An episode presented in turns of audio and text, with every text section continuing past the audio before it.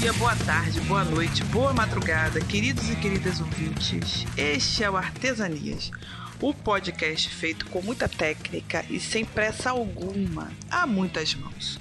Esta que vos fala é Silvana Silva Moreira. Como uma boa podcast, vim fazer uma pauta para esclarecer uma dúvida da minha própria família. Olá, pessoal. Meu nome é Jéssica.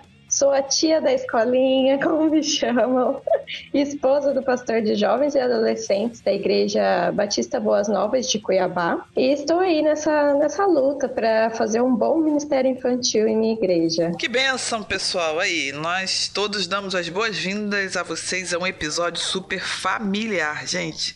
Nosso objetivo hoje é conversar sobre a necessidade os problemas, as motivações e a repercussão de termos o chamado culto infantil, o ministério infantil ou o famoso cultinho nas nossas igrejas evangélicas. Fica aí com a gente que tem bastante coisa para a gente conversar.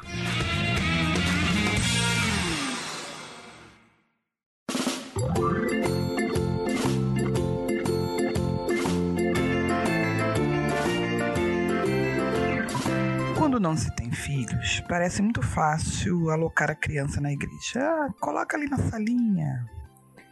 Ah, vamos fazer a programação para as crianças. É, vamos colocar as crianças cantando aqui.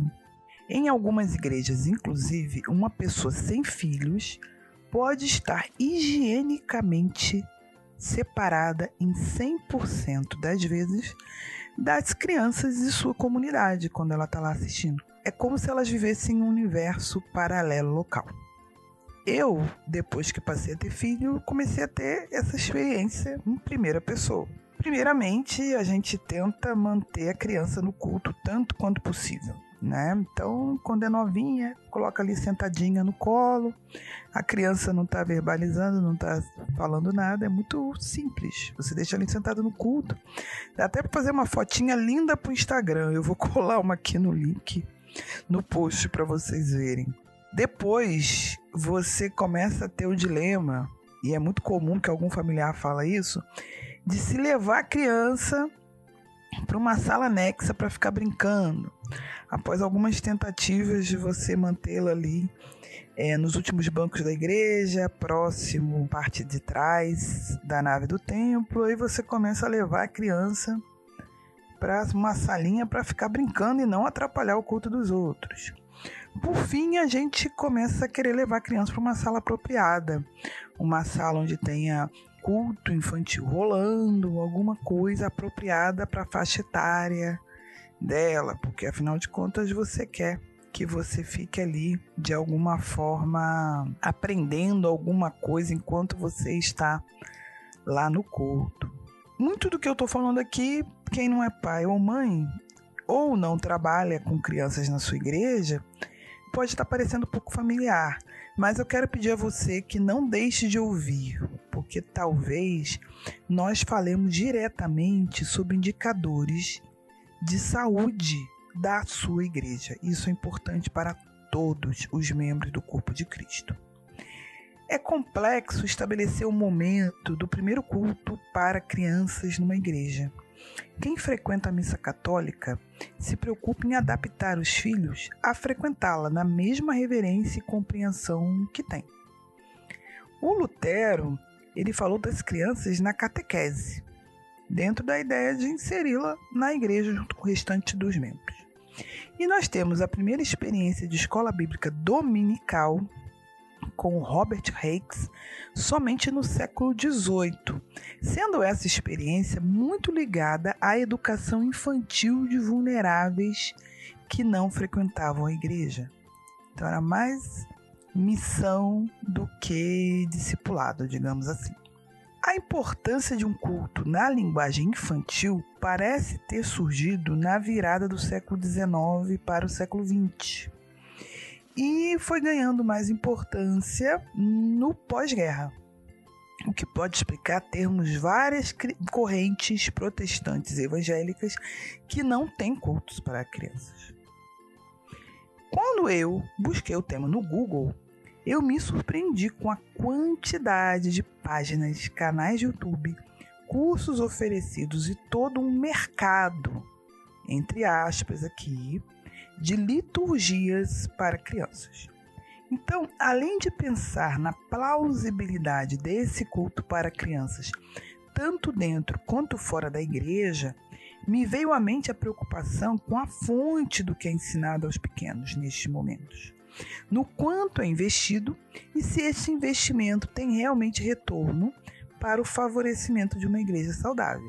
Então, fofuchos e fofuchas do meu coração, hoje nós queremos uma conversa franca sobre ministério infantil dentro e fora das nossas igrejas hoje, mas principalmente uma conversa que se aproxime da verdade do que vocês ouvintes vivem e encaram no cotidiano. Para isso, além do bate-papo que nós vamos ter aqui, nós trouxemos depoimentos reais de pais e mães que estão em nossas igrejas sobre este tema. É possível que algum deles viva uma situação semelhante à de sua família.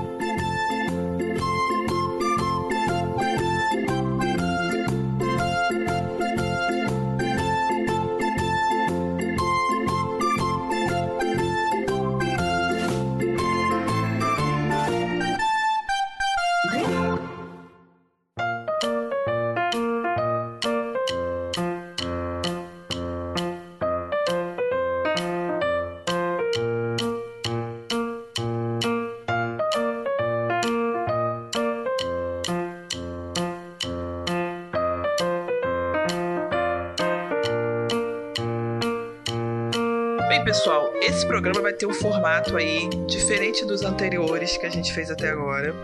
A gente vai basear um pouco a nossa discussão em áudios de cristãos, né? Sejam eles ouvintes, mantenedores do Bibotalk ou pessoas que estão por aí nas nossas igrejas e que vivem a realidade de terem filhos, de estarem frequentando, né, as nossas comunidades e vivendo diferentes formatos aí de ministérios infantis. Antes de começar o nosso bate-papo com a Jéssica, vocês vão escutar um áudio da Thaís Rocha, que também é BT Lady.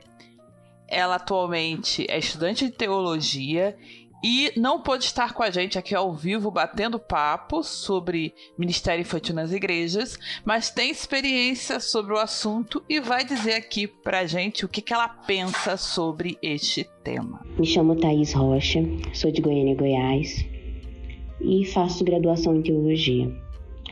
Sirvo a minha igreja local no discipulado infantil e desde sempre eu vejo a necessidade que as crianças têm de se sentirem incluídas, de se sentirem parte do corpo da igreja.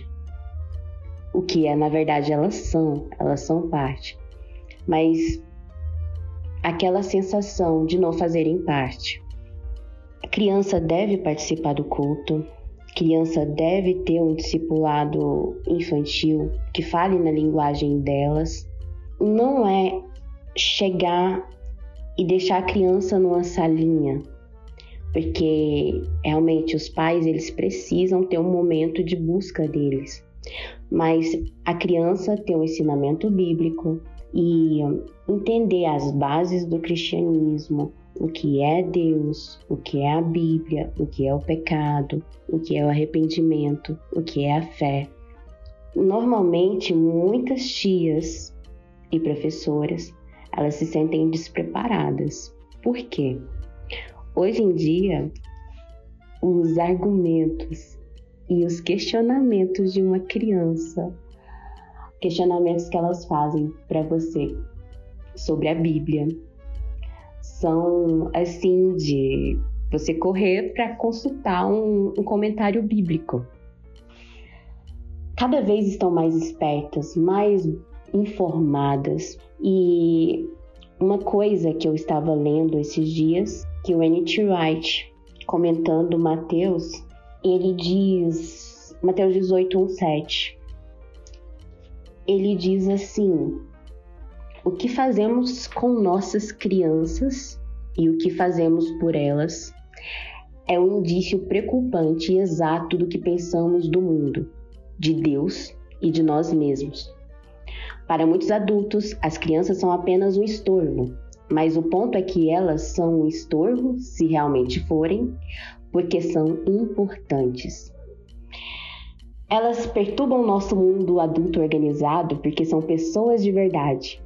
Se elas fossem brinquedos ou máquinas, poderíamos guardá-las em um armário.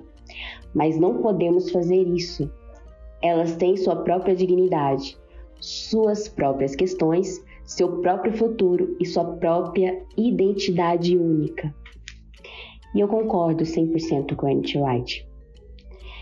O que fazemos por nossas crianças é o que vamos fazer pela igreja. Porque elas são o futuro. E o futuro do cristianismo, ele tá ligado a isso. Quais são as bases da nossa teologia que ensinamos para essas crianças? Então, eu vou chamar o áudio que é da Fernanda. Ela fala de Boa Vista, Roraima, e ela é a mãe da Ana Ruth. Ela vai falar um pouco sobre a experiência dela numa igreja que não tem culto infantil. Vou tentar então falar de uma maneira bem resumida assim, um pouco da nossa experiência aqui em Boa Vista, Roraima. Chegamos aqui há, há 10 meses e a congregação aqui tem cerca de 500 pessoas. Nossos encontros, eles acontecem encontro geral no sítio da congregação de 15 em 15 dias, o encontro na casa toda semana e o discipulado também uma vez na semana. E no, na semana que não tem encontro geral, a gente tem um encontro de proclamação do Evangelho. Em todos esses encontros, as crianças participam né? E elas participam junto aos pais, elas não ficam numa sala isolada, nem com outros uh, adultos, né? Nem com outros tios, não, é todos juntos. As crianças sempre participam de tudo. Como que a gente faz na prática? Vamos para o encontro geral. A minha filha Ana Ruth, ela tem uma mochilinha. Dentro da mochila ela tem uma Bíblia. Ela não sabe ler ainda, mas ela já tem a Bíblia dela. A gente marca na Bíblia dela os versículos que ela está aprendendo a decorar. Então ela decora, já abre lá, já deixa a etiqueta marcada, então ela já fica olhando, mesmo não sabendo ler, ela já sabe alguns versículos de cor, né? E estamos trabalhando nisso e ela vai olhando ali junto. Então ela gosta de abrir a Bíblia junto quando a gente abre. Ela leva um caderno e algumas canetas. E sempre levamos também um brinquedo, normalmente uma boneca ou alguma coisa pequena que caiba na mochilinha e que não faça barulho e que ela fique na mão dela. É o que a gente leva. Antes de começar o encontro, vai ao banheiro, toma um pouquinho de água e deu. E ela fica sentada ao meu lado durante toda a palavra. Ela, ela risca no caderninho dela, ela brinca um pouquinho com a boneca sentada na cadeira, não é no chão, não é com um monte de brinquedo na volta. E isso é todas as idades, todas as idades participam dos encontros. E isso é uma maravilha. Nós aprendemos com os irmãos aqui que nós precisamos doutrinar as crianças, que as crianças precisam ser doutrinadas, e isso trouxe uma liberdade para mim muito grande. Eu cheguei aqui com três, ela tinha três anos e meio, eu não praticamente não tinha assistido a um culto, a um encontro da igreja com ela, porque sempre ia para uma salinha separada com outras crianças, ou se ficasse na reunião, nem eu nem ela sabíamos como se comportar, fazer barulho, atrapalhava, então uh, não tinha esse ensino de como fazer a criança a participar dos encontros de uma maneira que ela possa escutar a palavra, porque a fé vem pelo ouvir e ouvir da palavra. Então, se acha muito importante aqui que a criança esteja desde bebê ouvindo da palavra junto com todos. Então, é, é aquela coisa de deixar vir a mim os pequeninos, né? Ah, mas a criança não para mais de 15 minutos, não consegue se concentrar, não consegue parar quieto. Consegue.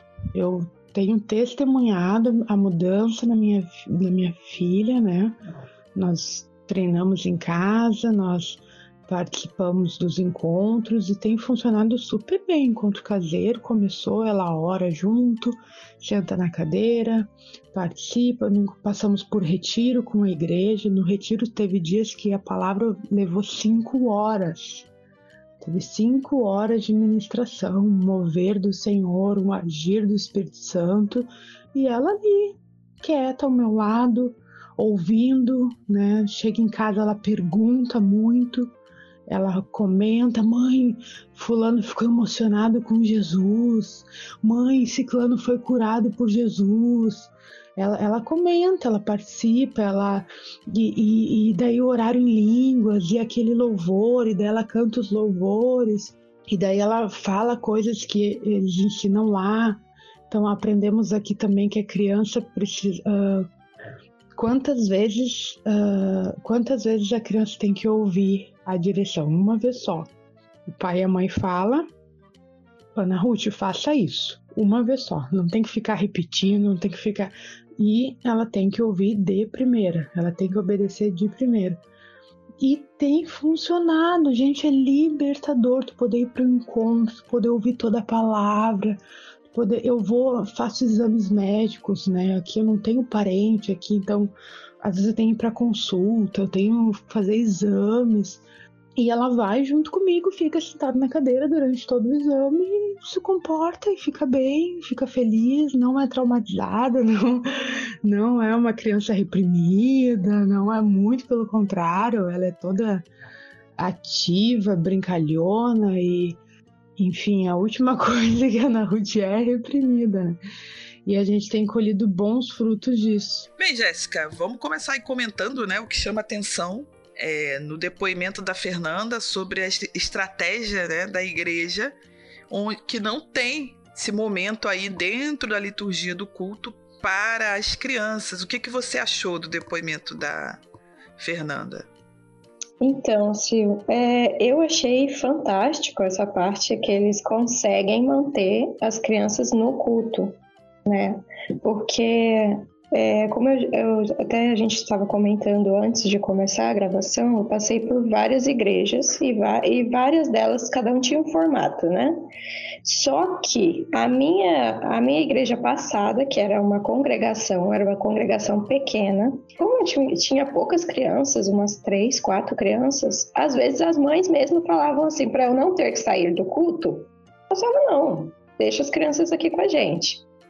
E mesmo nós tentando explicar, tentando fazer várias coisas para que elas ficassem dentro do culto em silêncio, vamos dizer assim, né? As crianças não conseguiam e eram poucas crianças, né? Mas eu já vi igrejas que super conseguem fazer isso e eu, eu acho o máximo, né? que é muita disciplina da parte das crianças, mas até hoje nas igrejas que eu passei eu não consegui, não conseguimos fazer isso, porque as crianças não gostam de ficar quieta, ou elas estão brincando com algum brinquedo, elas conseguem fazer barulho com um brinquedo que não tem barulho, né? E acaba atrapalhando, porque tem pessoas que não têm filho. Nós que já temos, nosso ouvido é meio que treinado a desligar, né? De outros barulhos. Mas os que não têm, por exemplo, acaba dando uma atrapalhada. Então, assim, eu acho que igreja não tem nada. Não é obrigado a nada, sabe? Se a igreja quer fazer, tudo bem, vai daquela realidade. Eu acho que a igreja tem várias realidades. Se ela não, não precisa, eu acho que não tem necessidade mesmo, né? Só que uma coisa que nós cristãos precisamos aprender é que o ensino da palavra, ela não é somente para a igreja. Nós passamos com o filho do pessoal pouco tempo, né? em torno de três horas no máximo, no final de semana. Então, o ensino precisa ter continuidade em casa. Senão não vai fazer diferença na vida da criança. Ela vai crescer e ela vai esquecer aquilo, ou ela vai se rebelar uma hora porque aquilo não fez sentido para ela. Né? Então tem essa questão. Se eles conseguem, eu acho que é muito bom para eles. Aí não vai precisar ficar tirando pessoas do culto, né? É, aí entra uma coisa que infelizmente hoje eu acho que falta é a ideia de que a igreja precisa ter um projeto para as crianças né, da sua comunidade. Se o projeto inclui o culto infantil, é uma estratégia. Se o projeto não inclui um, um momento né, de culto para as crianças é outro, outra realidade. Eu cresci numa igreja, né? Claro, gente, lá em 1900 lá vai bolinha, né? Que não existia. O culto infantil não, não existia essa ideia de que ai, vamos pegar as crianças e colocá-las num, num local para poder serem é, discipuladas. Aí, o que que muita gente hoje ouve suas pessoas dizendo? E aí é uma dúvida mesmo que eu fiquei. E, e né, na minha cabeça eu tive que eu fui atrás, né, tentar entender e aí me motivou a esse episódio, que a ideia é assim, não, mas se eu não tiver a linguagem da criança no culto, ela nunca vai ser evangelizada. E eu pensei assim, cara, engraçado, quando eu era criança, não tinha culto infantil. Na verdade, eu acho que eu peguei uma transição. Quando eu tinha meus 5, 6 anos, a gente tinha um momento lá, antes do culto principal à noite, em que o, a igreja se dividia em. Acho que hoje se chama escola de treinamento. Né, se dividiam lá em, em, em, grupos por faixa etária. Então tinha os homens, tinha as mulheres, tinham acho que os adolescentes. E aí as crianças tinham lá um momento delas. Mas depois a gente ia pro culto principal. Eu já devia ter meus 5 para 6 anos. Eu não era uma criança muito pequena. E eu lembro assim que era um momento quase que a gente emulava um culto. Era muito mais uma brincadeira de imitar o culto dos adultos do que realmente um momento em que vinha alguém nos ensinar algum conteúdo bíblico. A minha geração então se perdeu porque não tinha culto infantil. Então é uma pergunta, né? A, a, que a gente tem que refletir. Será que é isso que está fazendo diferença né, nas igrejas? É, agora entra também o projeto, né? Qual é o projeto de discipulado de crianças que a nossa igreja tem? Precisa ter um projeto, né? Outras igrejas vão dizer assim, não, basta eu ter os pais devidamente orientados, eles orientam os filhos e né, a gente se vira. Né? Você falou que passou por diferentes igrejas, assim, com diferentes formatos. Você quer falar um pouquinho do que você já viu? Que aí depois eu conto o que, que eu já vi. Como uma pessoa que não era mãe, né? Então, vendo de fora. Então, eu já passei por igrejas em que as crianças só eram colocadas numa sala com bastante brinquedo ali, né, para realmente não atrapalhar o culto dos adultos, né? Não tinha nenhum ensino, não tinha é, não tinha algo que entrasse realmente no coração das crianças. Era só um tempo ali para elas brincarem. Elas adoravam isso, né? Óbvio. Ficar longe dos pais na, na, bagunça é o sonho de toda criança. Então era isso. Já passei por igrejas assim, já passei por igreja no formato de escola mesmo, né? Das crianças sentarem ali na mesinha, uma atrás da outra e uma uma tia ali, né, eles chamam de tia, a maioria das igrejas, só falar a história da Bíblia, né, contar aquela história ali, e as crianças todas em silêncio, tentando prestar atenção, mas a maioria não estava tanto prestando atenção, algumas estavam rabiscando um papel, outras estavam viajando, né, então já, já tive essa experiência também, né, já tive experiência agora que, eu, que eu estou tendo, é uma experiência, acho que para mim, agora, eu que sou mãe, eu estou vendo o amor que a igreja tem pela minha filha. Eu acho que isso muda muita coisa. Porque lá na, na onde eu estou hoje, a igreja tem uma estrutura muito boa. Ela foi referência antes da pandemia, ela foi referência no ensino infantil né, na questão religiosa, porque é uma igreja que ela preza pelo ensino. Então, a criança lá, de 0 a 11 meses, a criança já está aprendendo de alguma forma. Eles acreditam nisso. Né? E nós fazemos é, baseado no material do Pense Laranja, que é um material muito bom. Nós, nós temos tanto o visual, né? A criança ela já entra, a sala já é toda decorada, já com o tema do mês. Né? Então a criança já começa a absorver aquilo, né? E nós cada domingo é um tema diferente e no, a maneira que nós apresentamos para a criança é, é uma maneira que ela pode também interagir com a palavra. Então a criança só não fica ali sentada, ela vai ficar sentada durante você está contando a história, mas ela levanta a mão, ela dá a ideia dela daquilo que você está falando. Então é, é bem interativo para ela e eles adoram isso, né? Nós cuidamos de em torno de 40, 50 crianças. E elas adoram. É um momento muito gostoso. Só que esse de essa, esse 40, 50 crianças é só de 6 a 12 anos, né? Ainda tem os bebezinhos do outro lado, porque são dois pavilhões, né? E do outro lado são os de 0 a 5 anos. E todos eles estão em salinhas. Então, eu achei isso, esse cuidado que a igreja tem, né, é muito bom. Porque você vê que as crianças realmente estão aprendendo. Quando você chega para você dar a palavra, você pergunta: qual foi a história do domingo passado? Elas ficam eufóricas para falar a resposta, para falar o que ela aprendeu. Então você vê aquele amor, e é um amor que foi, foi plantado no meu coração, né? Porque quando eu cheguei aqui na igreja, meu esposo já tinha o que ele tinha que fazer, né? E eu sempre trabalhei em igreja. Então eu me senti um pouco deslocada ali no meio, né? E o pastor né, o pastor líder mesmo, né, falou: olha, você é livre para escolher o ministério que você quer atuar. Você não precisa necessariamente atuar no ministério de juventude com seu esposo. Se você quiser escolher outro, fica à vontade. E o ministério que eu me senti mais à vontade, que eu me senti no lugar certo, foi no ministério infantil por ver o amor que eles tinham pelas crianças, que eles têm, né? É desde que a criança chega ela já tem um tratamento especial, né? O pai vai ali, põe o um crachazinho nela, ela já dá tchau toda feliz, vai para a salinha dela. E aí, chegando lá, as tias recebem com muita alegria e tal. Então, todo mundo é preparado para receber elas de uma maneira especial. E eu acho que isso faz diferença na vida da criança. Você percebe quando a criança está triste, quando aconteceu algo que chateou ela. Às vezes ela pede, tia, ora por favor pelo meu peixinho para ele não morrer pelo meu cachorrinho. Então você vê que elas têm um amor assim que é, é incrível. Você vê a inocência da criança e depois elas falam, não, mas eu sei que Jesus pode curar o meu peixinho. Aí você fica, nossa, que bom que você está aprendendo, né? E é fantástico isso. Então eu acho que ter essa a parte da, do ensino infantil, você vai ensinar bastante coisa para a criança, ela vai aprender mas ela vai aprender também que ela é especial ali naquele meio. E nós cuidamos de crianças ali na nossa igreja, nós temos crianças autistas, né? nós temos crianças, é, não crianças no caso, né? pessoas que têm um retardo mental, né? Então, nós temos um rapaz lá que ele tem em torno de 26 anos, mas ele fica junto com as crianças de 10, porque é a mentalidade dele. E você vê que a família se sente feliz porque ela vê que eles têm integração na igreja a igreja não vê com outros olhos.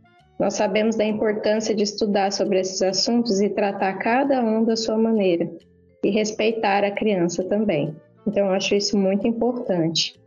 Né? Então, eu acho que, que nem nós falamos, que nem eu falei no início, né? não é obrigado a nada, mas você demonstrar que elas também são importantes, eu acho que move o coração da criança de alguma maneira desde sempre a se sentir parte de uma igreja a maioria das crianças, quando elas vão saindo da, da, da, de ser criança para ir para a adolescência, elas ainda pedem se elas podem voltar como monitores. Porque você vê que elas têm esse amor também pelo ministério. Né? É, acho que você tocou no ponto que a gente tem que ressaltar, que é o, o eu acho que mais do que, né, o, esse momento do, do culto, né, do final de semana, que é quando a gente está mais na igreja, ser um momento de. É, como é que se diz? Ser um momento de, de pregação para criança, de ensino para criança, é ser um momento em que a criança realmente se sinta parte, parte da comunidade. É, a gente tem um, um grupo aí muito grande de pessoas né, que referem ter sido serem filhos de evangélicos que cresceram em lares evangélicos, que frequentaram igrejas e que na primeira oportunidade, quando chega na adolescência, querem sair, né, querem ir embora.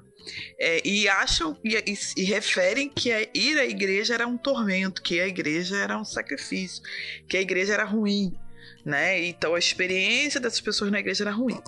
E é claro, a gente está numa, numa sociedade que valoriza muito a experiência. Isso pode ser um problema, né? Porque a gente não está na igreja para viver experiências, não é? Por favor. Está na igreja como uma comunidade de pessoas que servem a Jesus, que amam a Jesus, que querem né, ser como Jesus e que querem aprender sobre isso e querem proclamar aos outros como viver assim.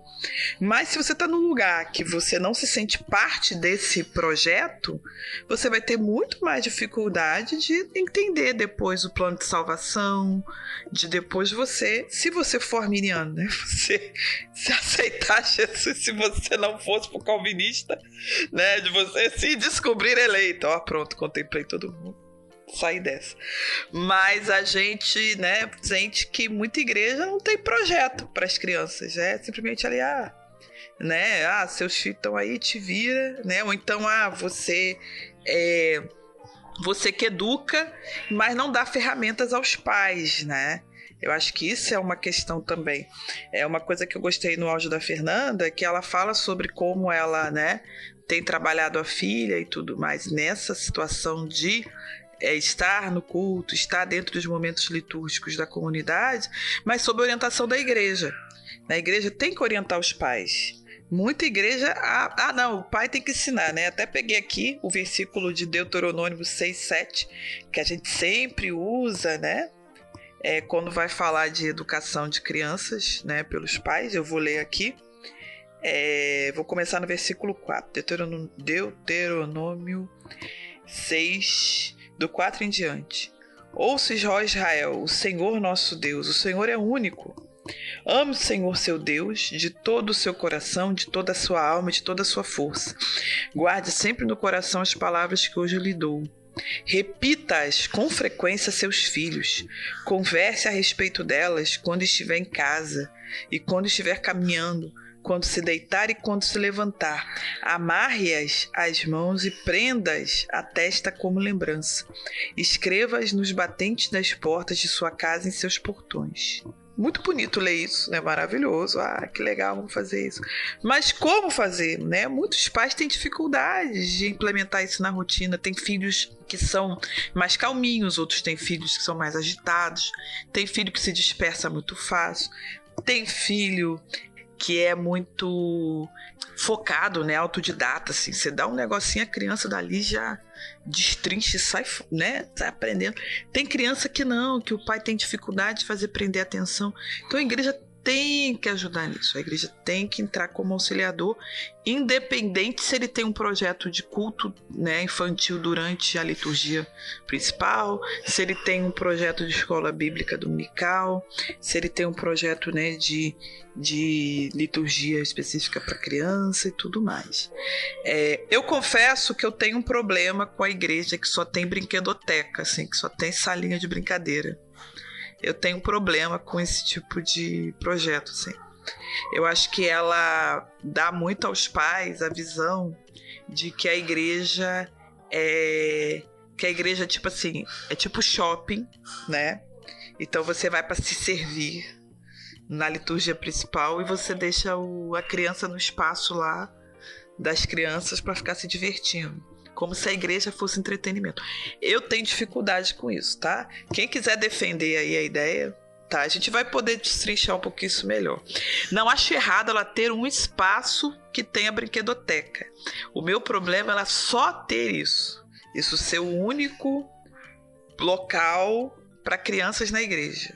Eu, eu acho que se a sua única política de, de discipulado infantil, se a sua única estratégia para criança da sua igreja ter uma brinquedoteca, eu, Silvana, eu tenho dificuldade.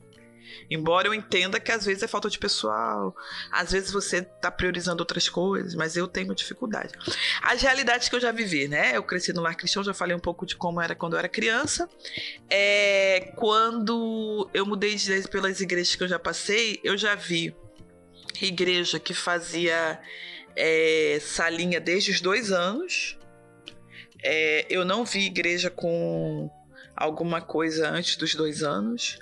É, a, a, eu já dei aula para as crianças de dois a três anos por um tempo, quando eu era adolescente, foi muito legal. E é interessante ver que elas apreendem o conteúdo, né?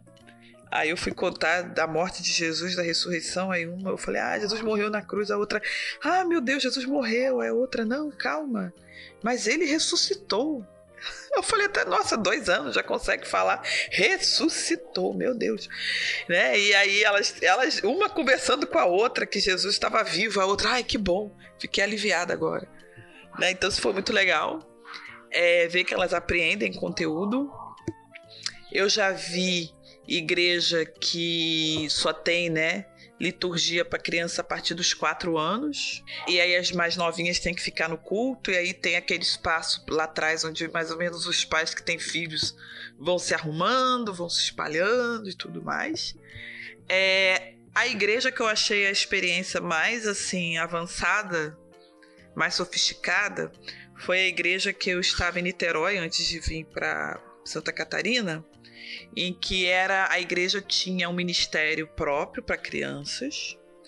É, dos zero aos dois anos era o Ministério de Bebês, que é inclusive a gente tem uma entrevista com a líder desse ministério no podcast do Lado a Lado, que a gente falou sobre gestação, sobre é, um pouco sobre maternidade, é o episódio. Eu vou botar o link no post, gente. Link no post do episódio.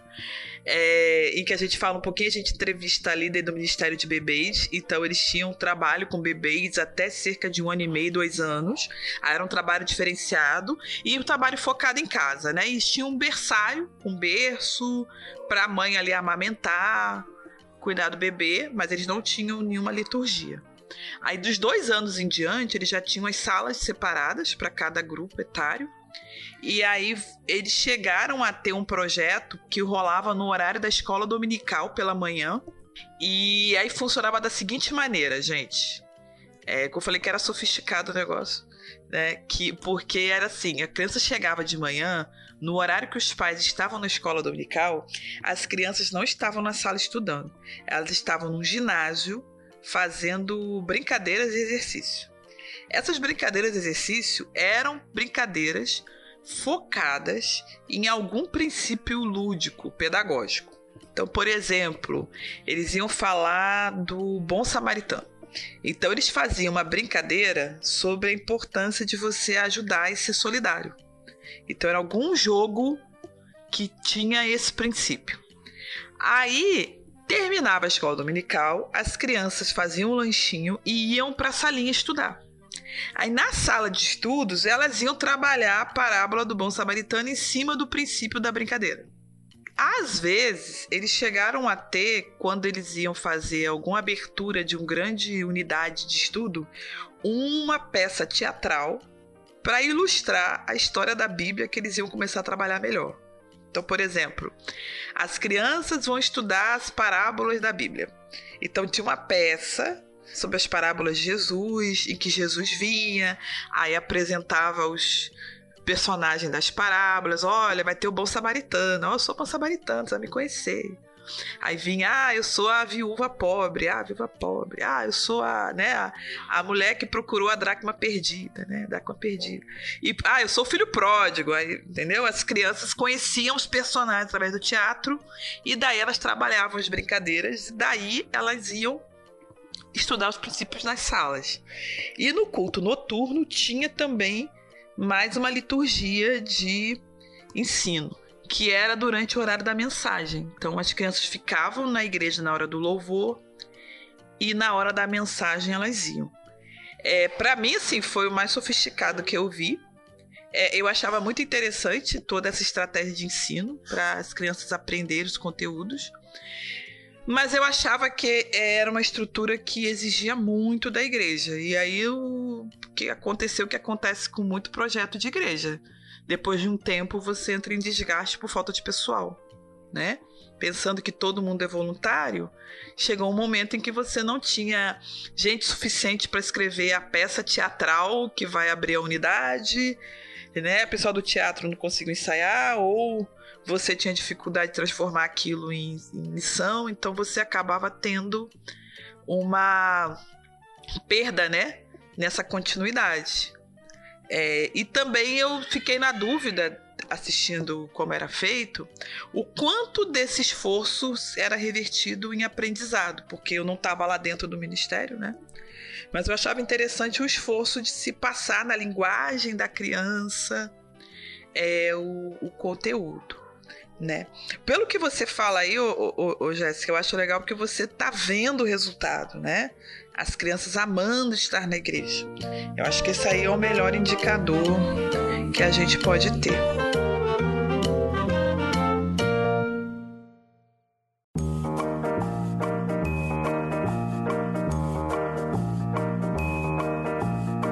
A gente já comentou aqui sobre a necessidade da igreja ter um projeto para crianças, né? Principalmente se ela quer que as crianças gostem da comunidade. Seja um projeto em que você trabalhe com os pais em casa, seja um projeto que você trabalhe com né, as crianças numa liturgia ideal. Mas assim, né, qual é o formato ideal? Qual é o melhor formato?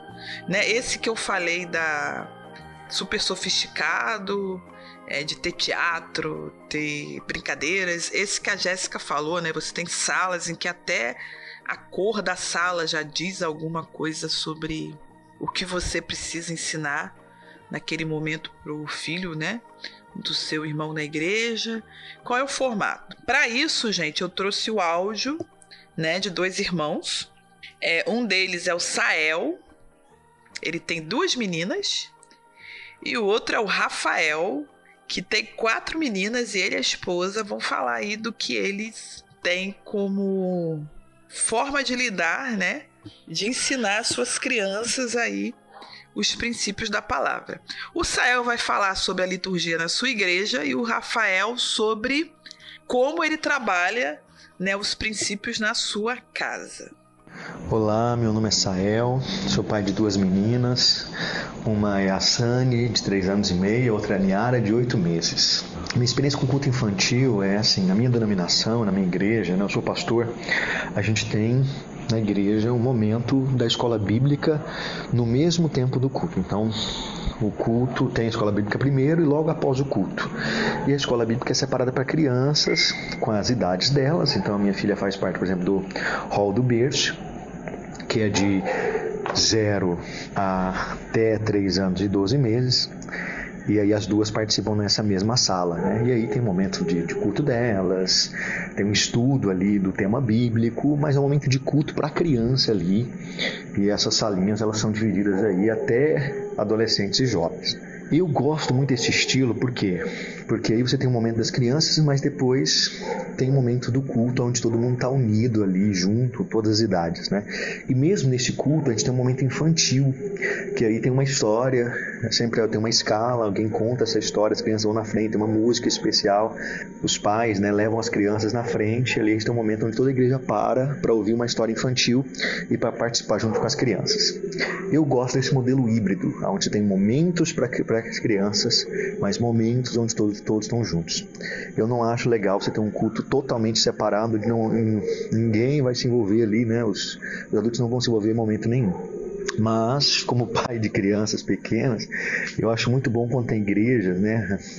Que você tem um, um, local ali, digamos assim, um espaço kids, assim, na, a, atrás, assim, o, na entrada da igreja, onde tem a berço, por exemplo, a minha tem isso. A gente tem berço ali, tem uma poltroninha para a mamãe dar de mamar, aí tem os brinquedinhos, então a mamãe fica ali entretendo a criança, que às vezes a criança está agitada, é, e aí se a criança não consegue ficar no banco, tem aquele momento ali e tem pessoas que ali vão ajudar a criança, vão ajudar a mãe também ali, até fazer um momento ali de culto com a criança, para não perder totalmente o culto e para todo mundo participar junto.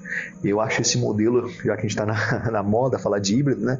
Esse modelo híbrido, onde mescla momentos especiais para criança, com culto infantil, mas tem momentos onde junta todo mundo eu acho muito interessante, porque a criança ela precisa de uma linguagem, de gente especial para falar com ela, é, precisa uma adaptação, né? Quando você fala de missões, por exemplo, você vai falar da adaptação cultural, de você falar na linguagem daquele povo que você quer pregar. E as crianças, elas também têm a sua própria cultura, o seu próprio jeito. Então, eu acredito que essa criança também precisa já na igreja ela ser, ser encaminhada pelo evangelho de um jeito que ela vai ouvir, da maneira dela, do jeitinho dela, mas ela também precisa, em alguns momentos, estar junto com os pais para um momento ali de proclamação pública, né, onde todo mundo esteja reunido, independente da idade. Essa é a minha experiência e a minha opinião em relação a, a culto infantil.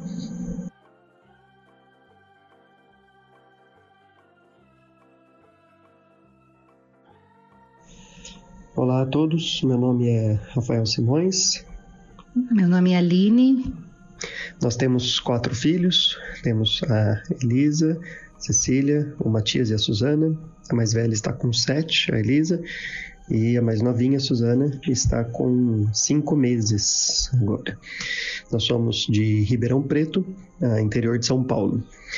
Ah, Para nós, o culto doméstico, né, esse momento que nós temos em família, é extremamente importante, é essencial para as nossas vidas aqui, mas nós aprendemos nesse tempo, uh, especialmente por termos quatro filhos, né, e as mudanças de rotina, uh, de quando éramos só nós dois e agora com quatro filhos, aprendemos a diferenciar aquilo que é forma e aquilo que é essência. E isso foi uma grande lição que Deus nos ensinou. Então, essas adaptações, né? Quando éramos só nós dois, tínhamos momentos diferentes de culto doméstico. Quando tínhamos uma filha só, era diferente, com duas, com três e agora com quatro.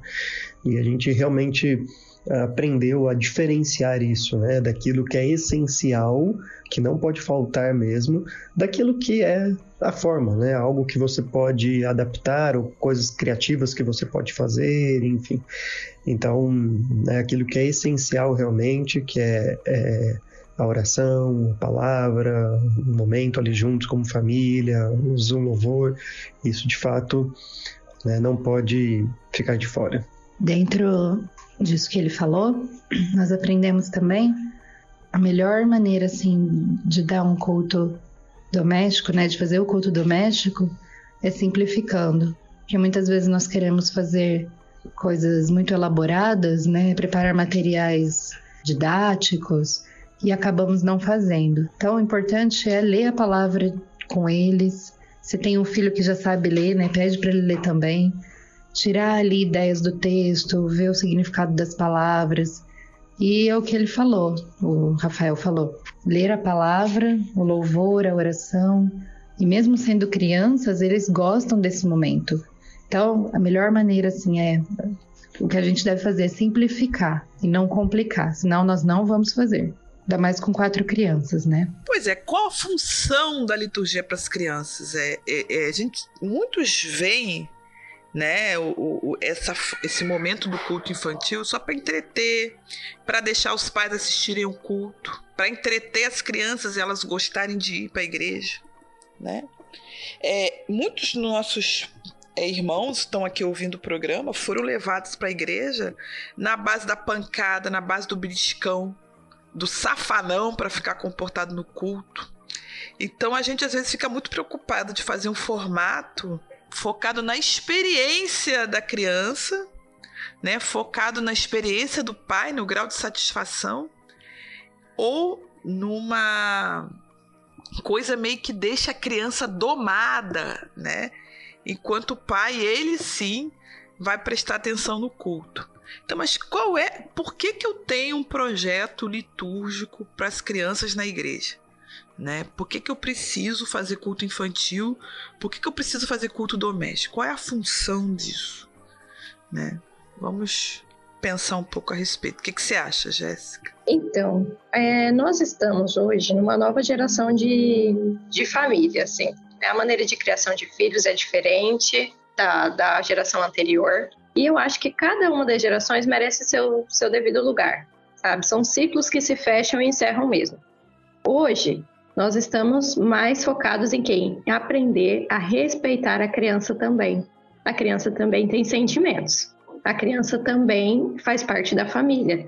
Não é porque ela é criança que ela não vai ter voz, ela não tem direito a nada. Ela simplesmente tem direito a respeitar aquilo que os pais querem. Nós estamos nessa nova geração.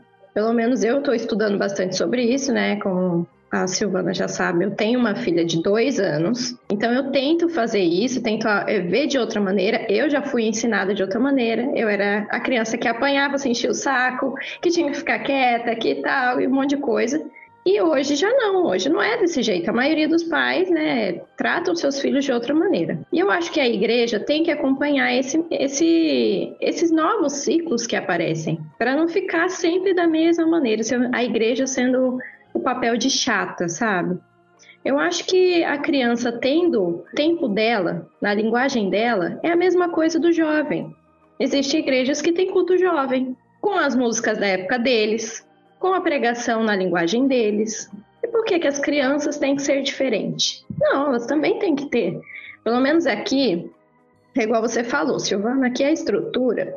Antes da pandemia, nós tínhamos mais de 100 voluntários. Então era muito grande. Era um ministério que não estava pesando para ninguém, porque o ministério é igual você falou, é bem parecido com o jeito que você contou a estrutura daqui. Então não estava sendo pesado para ninguém. Mas agora, depois da pandemia, as pessoas parecem que não entenderam ainda a importância desse chamado que elas têm. E acabou que o ministério está muito menor.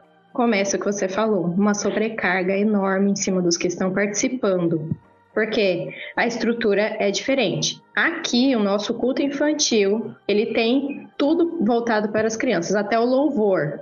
Tem equipe de louvor para o Ministério Infantil. Então, eles já sabem que as músicas têm que ser ali as músicas que ensinam alguma coisa referente à palavra que vai ser no, no dia, praticamente uns três palavrinhas ali, né? Só que com os músicos mesmo, para a criança também se sentir importante na hora da palavra, a gente também dá a palavra né, de acordo com as músicas que foram cantadas, então é tudo temático. Aí isso acaba sobrecarregando um pouco o pessoal do ministério hoje, né? Porque a gente tem que se virar nos 30, né? E as pessoas não querem tanto compromisso mais. Né, ou elas veem como algo que não é tão importante assim, mas é importante a criança aprender na linguagem dela. Eu vejo pela minha filha.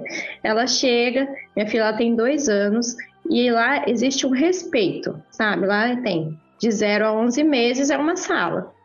É, se o pai quiser ficar nessa sala de 0 a 11 meses, porque como é muito bebezinho, tem pais que não confiam, né? Então ele pode ficar lá e assistir o culto, porque lá tem uma televisão que ele vai assistir o culto em tempo real. Então ele pode assistir o culto de dentro da salinha de 0 a 11, a 11 meses. Já a salinha de 1 e 2 anos é a programação para criança de 1 e 2 anos. E a minha filha não quer ficar na sala de 1 e 2 anos. Ela fala, mãe, eu não sou mais bebê. Ela sa... E aí, o que, eles tiveram que fazer? Gente, eles tiveram que colocar um portãozinho, porque a minha filha estava fugindo para a sala de 3 e 4. então, gente, a minha filha não é uma criança tranquila.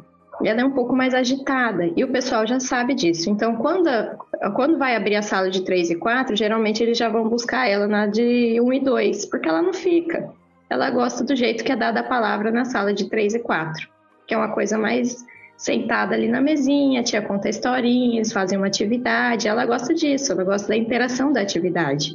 E como que é? A gente tem que ver que a criança ela não vai aprender como o adulto. O adulto senta ali e ele fica, só que ele perde a concentração também. Né? A cada tanto tempo você vê, você, meu Deus, o que, que eu estava pensando? Não tem nada a ver com a palavra, volta de novo. A criança não consegue voltar. Ela passou, passou aquele momento.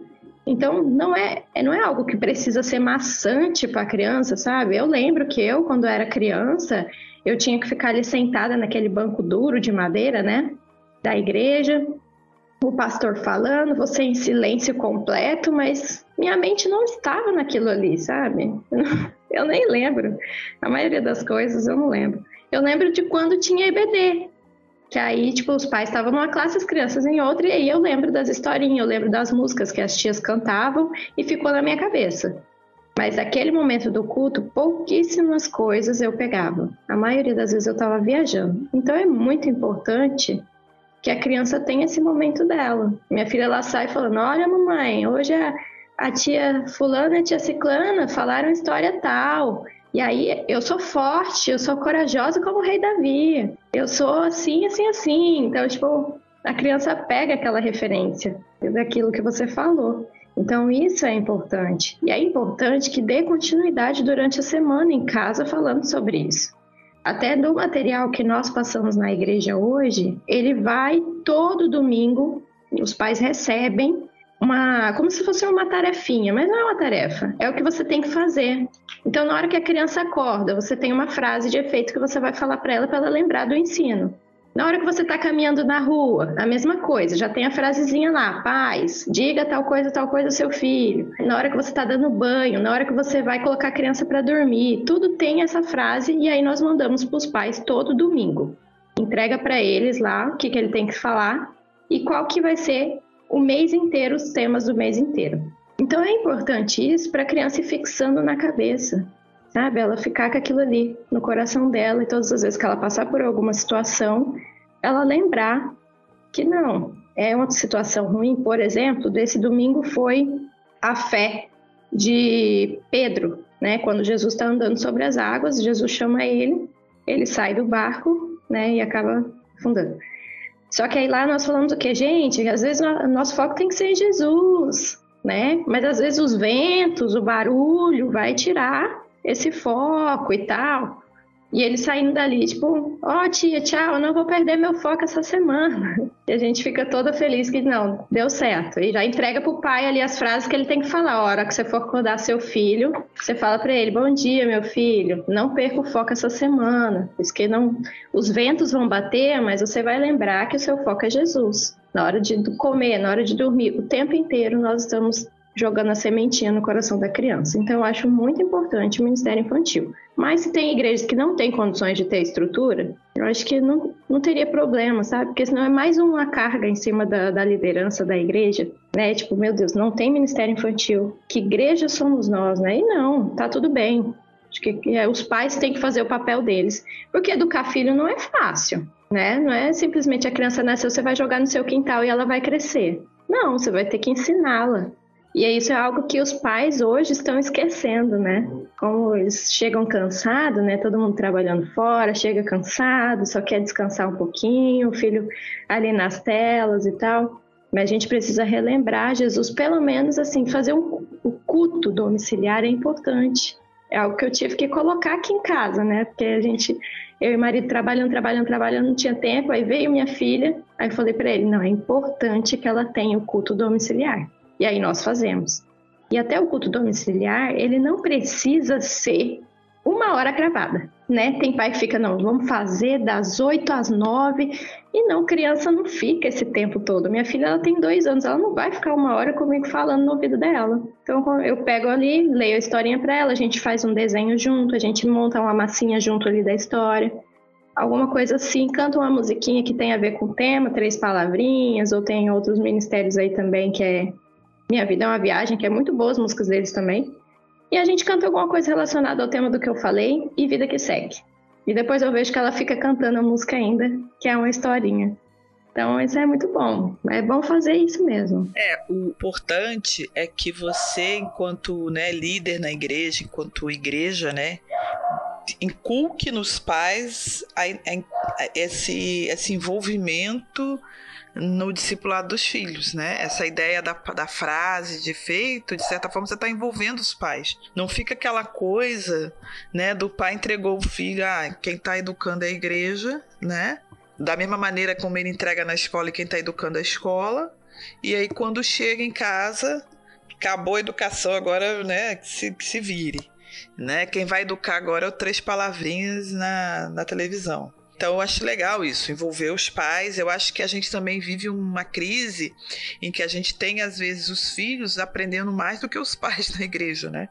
Parece que você tem todo um projeto discipulado muito forte para os filhos, os filhos aprendendo a história da Bíblia e os pais apresentando como ser um vencedor, né? Recebendo Ai, você é um querido, você é um fofo, você é limpinho, você não peca, coisa fofa, né? Nós, os santos, né, que estamos aqui, maravilhosos, limpos, fora daquele mundo horroroso, tá ali fora. Então você acaba, né, tendo às vezes os filhos aprendendo mais do que os pais. Aí, claro, quando você começa a envolver os pais e começa a ter isso, você acaba sendo também provocado a ter uma um, um ensino forte na igreja como um todo. É uma coisa que eu estava pensando enquanto você estava falando também é sobre é, como a gente, né, enquanto pais, é, vivemos também um mundo muito diferente de quando a gente era criança, né? Hoje a criança tem muito mais acesso a musiquinhas, né, com histórias da Bíblia, é, desenhos com bíblicos, né? Eu era pica-pau, era Tom Jerry, só coisa, só coisa com bons valores, né? He-Man, né? Shira e por aí vai. Né? Hoje em dia, as crianças aprendem e ficam o dia inteiro só em desenho evangélico, só em desenho cristão. O que, gente, para mim, não necessariamente quer dizer que seja bom tá? Eu tenho certos problemas com isso, porque eu acho que muito pai acha que não precisa ensinar o filho porque ele tá aprendendo as musiquinhas do Minha Vida é uma Viagem e tá tudo certo. E, e não, ele tá aprendendo Minha Vida é uma Viagem, então não preciso falar mais nada. Isso às vezes pode ser um problema. Mas como isso mudou, né? Agora eu, gente, já vi igreja, tá? Onde você leva as crianças para a salinha, chega lá, coloca um DVD da turma do Mudinho, turma do Mundinho, acho que é Mundinho. Turma do Midinho, turma do Mundinho, sei lá, não quero. Eu tô até com medo de saber, sabe falar o nome certo, né? Me processar. Então, uma turma aí de alguém. E aí, gente, fica passando desenho no, na hora do culto infantil. Eu pensei assim, cara, para tirar a criança do culto, né? Para ficar sentada assistindo DVD, eu até falei com o Rogério. Eu falei assim: Ó, oh, Rogério, chegar na nossa época para se tirar do culto, vai ficar sentado assistindo DVD, sei lá, eu prefiro que fique sentado com a gente. Porque pelo menos eu vou poder depois sentar com ela e conversar sobre o, sobre o que ela ouviu na, na mensagem. E é uma forma de ir acostumando ela a sentar né, a sentar num culto, a ficar sentado ouvindo uma palavra, né? A Lígia hoje tem 11 meses. Eu gosto de ficar com ela dentro da igreja, sentadinha no colo.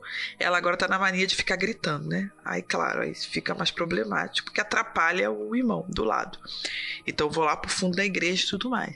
Mas eu gosto desse momento de, pelo menos os primeiros minutos da mensagem, ficar sentada com ela no colo e ela olhando pro mensageiro, porque eu acho que ela vai aprendendo que existe esse momento na igreja, existe esse momento na comunidade, esse momento na liturgia. É, tem muita criança que eu já vi passando pela experiência de sair do culto infantil indo para o culto dos adultos, como se fosse um choque cultural, assim, sabe? Meu Deus, eu vou ter que ficar aqui, meu Deus, socorro. Então, o conselho que eu dou assim é que mesmo a igreja que tem uma liturgia infantil maravilhosa, né, que tenha estrutura, que tenha um, uma estratégia que tem alguns momentos no ano em que as crianças possam assistir o culto junto com os adultos, para elas entenderem que existe esse momento em que você senta e você ouve alguém falar. Você vai dar uma voadinha, você vai viajar um pouco na maionese, você vai abrir a Bíblia e vai folhear um pouquinho, mas você tem esse momento em que você vai ouvir, né, o que o irmão está compartilhando da palavra ali sobre, né, com a comunidade. É, a gente tem que parar para ouvir isso, inclusive até para como exercício mesmo de foco. Num, mundo que tira muito a nossa atenção. E é o modo como você vai lidar, e tem várias ideias aí, ó. Tem a igreja que não tem culto infantil e coloca, né, as crianças diante do, da liturgia dos adultos. E as crianças ficam porque elas são é, orientadas, cuidadas para isso. Tem a igreja que tem um formato que o Sael, né, o pastor Sael mostrou que tem um momento do culto para as crianças, depois elas voltam, ficam com os pais. Tem o que a Jéssica, né, comentou do grupo, né, que tem é, toda uma estratégia. Você chega na igreja, sua criança fica nesse espaço todo próprio para ela. Aí a estratégia de como você vai fazer, aí você vai montar, importante é você ter objetivo. E aí, também, ô Jéssica, uma coisa que eu queria comentar antes da gente passar para a próxima é do tipo de material que você vai usar. Eu fiquei um pouco chocada quando eu comecei a procurar o tema para estudar sobre ministério para criança e tudo mais, com a variedade de liturgias, de cursos, de material, é perfil no Instagram que fornece material, é perfil no Facebook, é página online, é blog, é coisa assim, você nem sabe a procedência do material que está sendo fornecido ali. É, você não sabe se qual é a linha teológica, você não sabe quem escreveu. E tanto material, tanto material, assim, canal de YouTube. Eu fiquei preocupada assim com a profusão de material para culto infantil que a gente tem disponível em português, assim, fora que eu nem olhei em outros idiomas, para as crianças, né? E eu fiquei pensando assim, o quanto isso é bom mas também nos perigos que a gente pode ter relativos a isso. Então, Sil, isso é real, isso é verdade. Assim, é, nós temos que tomar muito cuidado com o tipo de material que nós usamos, tem certas coisas que a criança ela não está pronta ainda para receber. A maneira de falar, sabe? Tem que tomar cuidado. Aqui na igreja, na, tudo, na verdade, né? Até o louvor. Se você for indicar uma música para o ministro de louvor daqui da igreja, você tem que colocar o nome da música, quem canta, qual é a base bíblica dessa música e o porquê você acha que ela se encaixaria em nossa igreja. Então você vê que o negócio é muito sério. né? E é batista, né? Batista é um negócio assim que é muito louco. Então, todos os materiais que você vai usar, seria muito bom para o pessoal que quer colocar, né, quer começar a fazer uma, uma escola bíblica infantil na sua igreja, pedir orientação de alguém sério, de um pastor que você confia. Você sabe que o pastor vai dar uma olhada naquele material e vai falar se ele é bom ou não. Porque eu pesquisando também, assim, por cima, teve vezes que eu tentei para minha igreja quando ela era congregação, né? Quando eu estava no interior aqui do MT. Eu queria colocar, né? Queria montar uma, uma escola, uma escola infantil na linguagem da criança e eu saí pesquisando e foi assustador, porque tinha muita coisa que era muito sem noção para você falar para uma criança ainda, sabe? E a maneira que eles faziam a história era tipo meio abandonado, sabe? Mas ah, não, mas é um material que vai te vender. Mas você olhando por cima, não era um material bom, não era um material que a criança estava preparada para receber. Então, a gente precisa ter esse cuidado. Já o daqui, da, daqui da, da nossa igreja atual é um material que já vem pronto também. Até vem tudo pronto. Eles mandam assim um, como se fosse um cronograma do culto. Como vai ser, o que você tem que falar e tal e tal. E você olhando, aí você geralmente eu leio, eu que faço, né, o culto infantil, então geralmente eu leio, estudo aquele material que foi enviado para mim, geralmente manda com um mês de antecedência, então eu consigo estudar aquele material. E aí você vê que as histórias, elas vão se encaixando e, e, e vão dando assim um sentido diferente. Você vê que não é algo pesado para a criança, sabe? Tipo, ah, não, ó, Deus foi lá e pediu para que matasse tal povo. Eu já peguei material assim. E eu falei ainda pro meu marido, eu falei, amor, olha esse material que bizarro. Como que eu vou chegar para uma criança e explicar que Deus é amor? Mas ele mandou essa galera aqui lá e matar outra galera, porque eles simplesmente não estavam seguindo aquilo que ele pensa. Então, tipo assim, tem coisa que não dá, né, gente? É questão de contexto, né? São coisas que foi para aprendizado, Antigo Testamento, mas né, temos o Novo Testamento hoje e tal. Então temos que tomar cuidado, porque de material na internet tem muito, mas você tem que ver a procedência, quem escreveu, porque, ó, igual você tava falando, né? Que tem igrejas que lá o filho tá tendo uma base bíblica bacana, mas o pai tá naquele, não. Você é um campeão, você é um vencedor, né? Você foi chamado para vencer. e aí você fica, beleza, né? Tá bom, cada um com a sua opinião em relação a isso. Precisa ser algo bíblico, né, que vem ali diretamente do coração de Jesus para aquela criança. As crianças elas vão entender, mas na linguagem dela. Mas tem que tomar muito cuidado com o material que vai ser apresentado e com a maneira que ele vai ser apresentado. Porque senão a criança sai dali com a, memória, com a história que você contou distorcida. E isso acontece. Nós temos muito cuidado com o que nós falamos ali na frente. Mas já chegou o pai falando: olha, meu filho falou isso, isso e isso, eu não concordo de vocês ensinarem isso. E quando você vai ver, você fala, mas não foi isso que foi ensinado. Porque a criança, ela, ela é, ela é lúdica, ela viaja, ela, você está contando a história dela, ela está imaginando aquela história para ela estar tá sendo real. Né? Então tem que tomar cuidado com o que você vai passar para as crianças. Até porque a criança ela, ela aprende muito pelo exemplo e ela aplica rapidamente, né? Ela assim é uma esponjinha. Eu já vi uma história de um pastor, né, falando isso, que se você falar para uma criança que Papai Noel ladrão roubou o Natal de Jesus, cinco minutos depois ela vai lá e chuta a canela do Papai Noel do shopping. Isso aconteceu com um pastor conhecido meu. Ele falou isso e quando o Papai Noel passou, né, ela gritou: Papai Noel é ladrão, seu ladrão, roubou o Natal de Jesus. Né, e ele passou mó vergonha assim, né? Saindo com ela que ninguém entendeu o que estava acontecendo. Porque crianças são assim. Não é que a gente vai deixar de ensinar né, o juízo de Deus para as crianças. Mas a gente tem que entender que se você falar que um grupo matou outro porque não estava seguindo Jesus, ela vai chegar na, na escola e vai mandar matar os coleguinhas no recreio. Porque vocês não seguem Jesus, eu vou mandar matar vocês. Deus mandou matar vocês, vou pegar uma faca ali no, no refeitório. E as crianças têm essa, essa facilidade, né? E aí que adulto que a gente vai formar em seguida. Então a gente tem que ser muito cuidadoso. E isso aí, gente, que a gente falou, vale para os que estão fazendo culto doméstico também. Então, se você pega a liturgia na internet aí qualquer para fazer culto infantil, ou então você, né, que é líder, tem o culto infantil na sua igreja, você deixa encargo das professoras, né, das tias, escolherem material e elas são pessoas sobrecarregadas, elas vão pegar uma, uma, primeiro material que elas encontram lá no Pinterest e aí você, ah, depois descobre que estão ensinando heresia no culto infantil, você não sabe por quê, né? Porque tem que ter esse cuidado. E no culto doméstico também, você tá com os seus filhos ali, a sua esposa, seu marido fazendo o seu culto doméstico, você tem que pensar, né? O que, o que, que eu vou fazer aqui? Qual a palavra que eu vou abrir? Qual o texto que eu vou abrir? Eu vou falar aqui com meus filhos, mas com base em quê?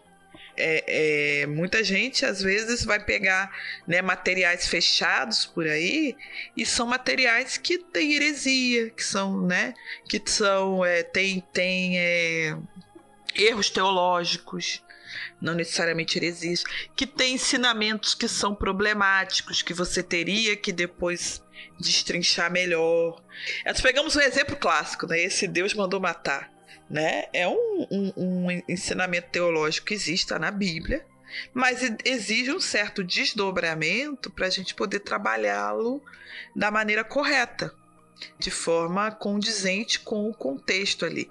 Você pegar jogar um texto desse e não tiver uma explicação, não tiver uma boa organização, a gente vai ter dificuldade depois de lidar com o que você vai aprender daquilo ali.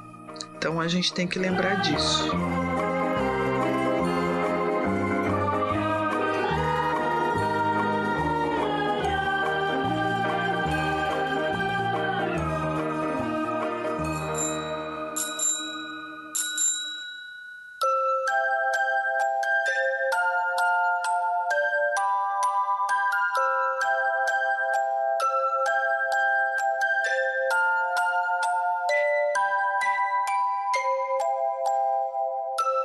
Último, gente, vamos ouvir o áudio Mariana, que vai falar também um pouquinho sobre a experiência dela e a gente vai partir aí para o nosso terceiro e último bloco a respeito desse tema do ensino para crianças. Mariana Nascimento, lá de Goiânia, vai falar com a gente. Olá, meu nome é Mariana Nascimento, eu sou mãe de uma menina chamada Lara. Ela tem seis anos e nós frequentamos o Ministério Coinonia. A Lara é autista e TDAH. Ela faz terapia, faz fono, ela frequenta a escola e a igreja, o culto infantil, é mais um lugar de acolhida para ela, é onde ela consegue acompanhar, onde, onde a liberdade dela sem, sem atrapalhar a liturgia, né?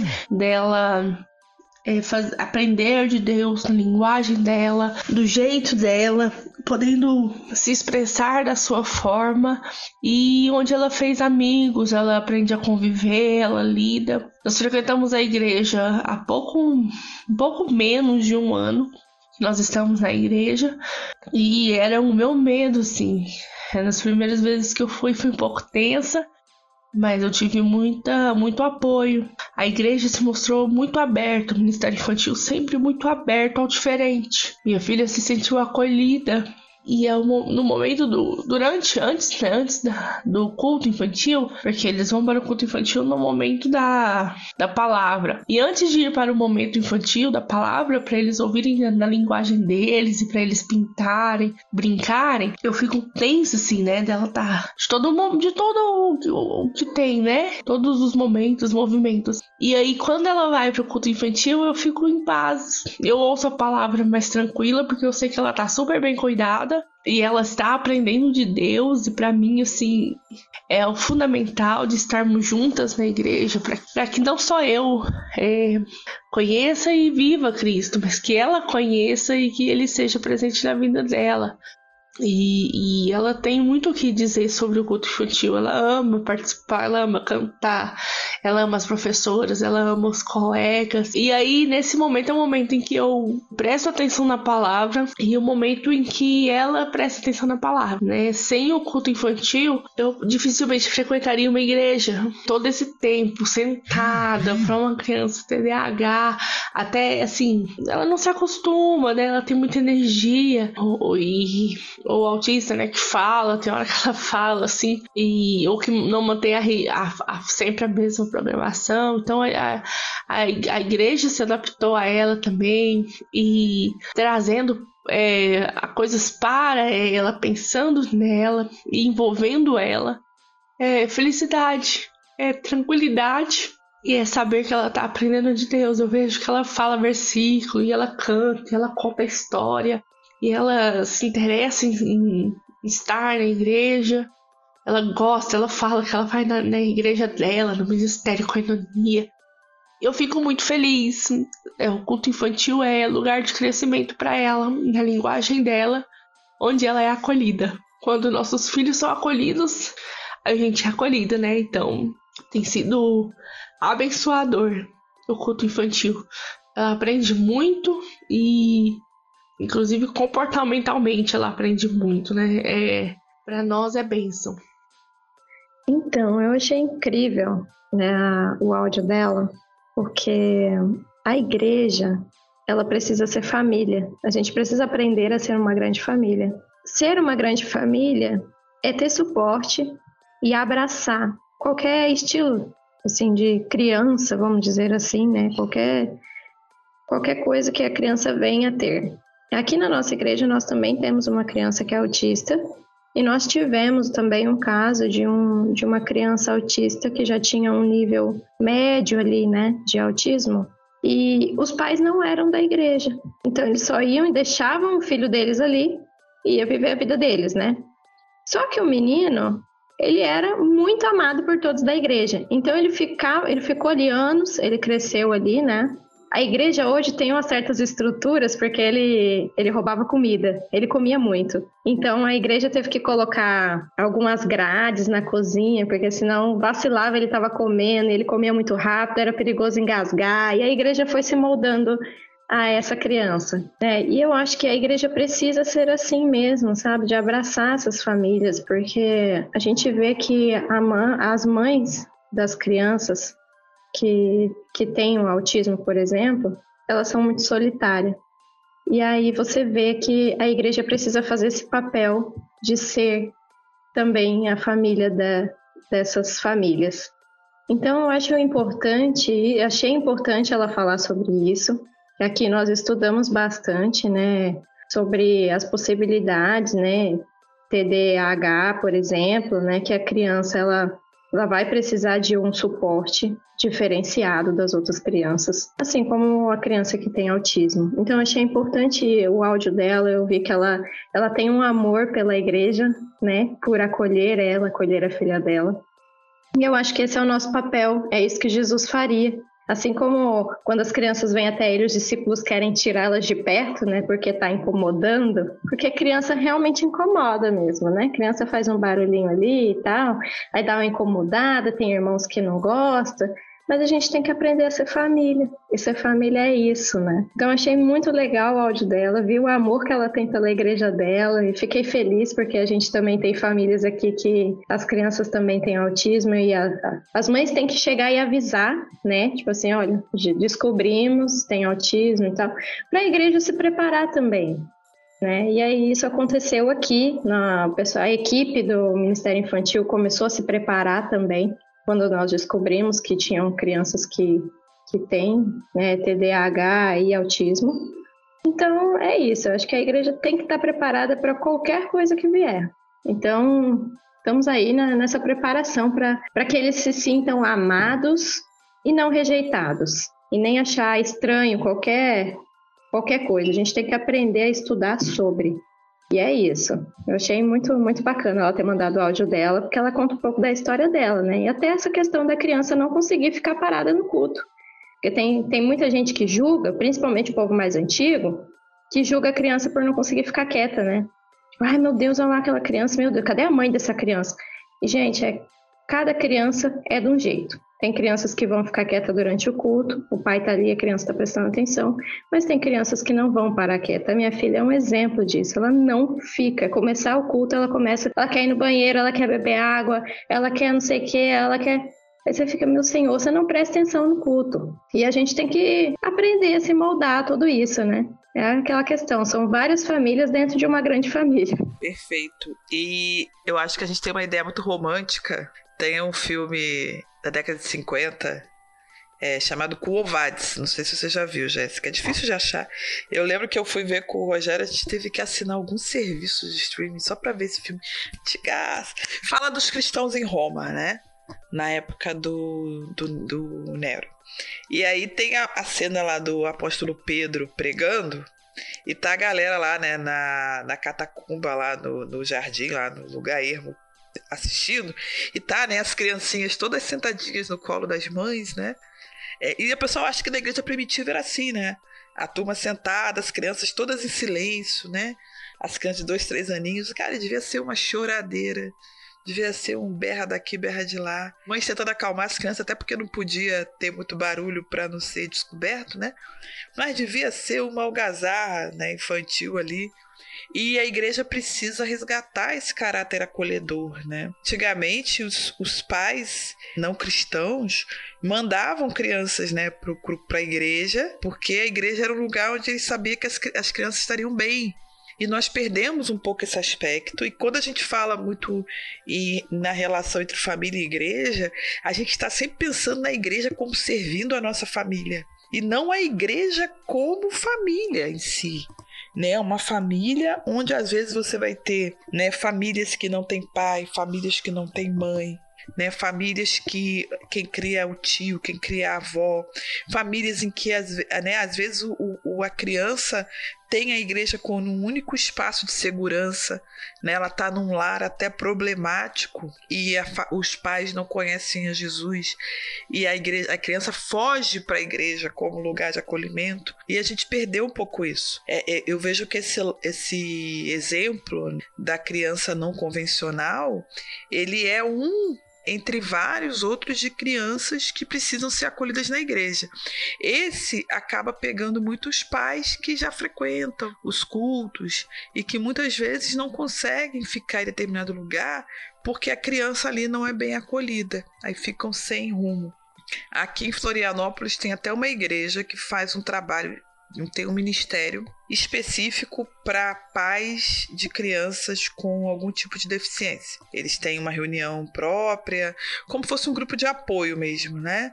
E, e eles viram essa necessidade porque é um dos pastores da igreja tem filho assim com esse tipo de questão, de particularidade, e percebeu que faltava, né? Esse acolhimento e se sentiu sozinho na caminhada, resolveu chamar outros e aí descobriu que existia todo um grupo de pais cristãos que vive esse drama.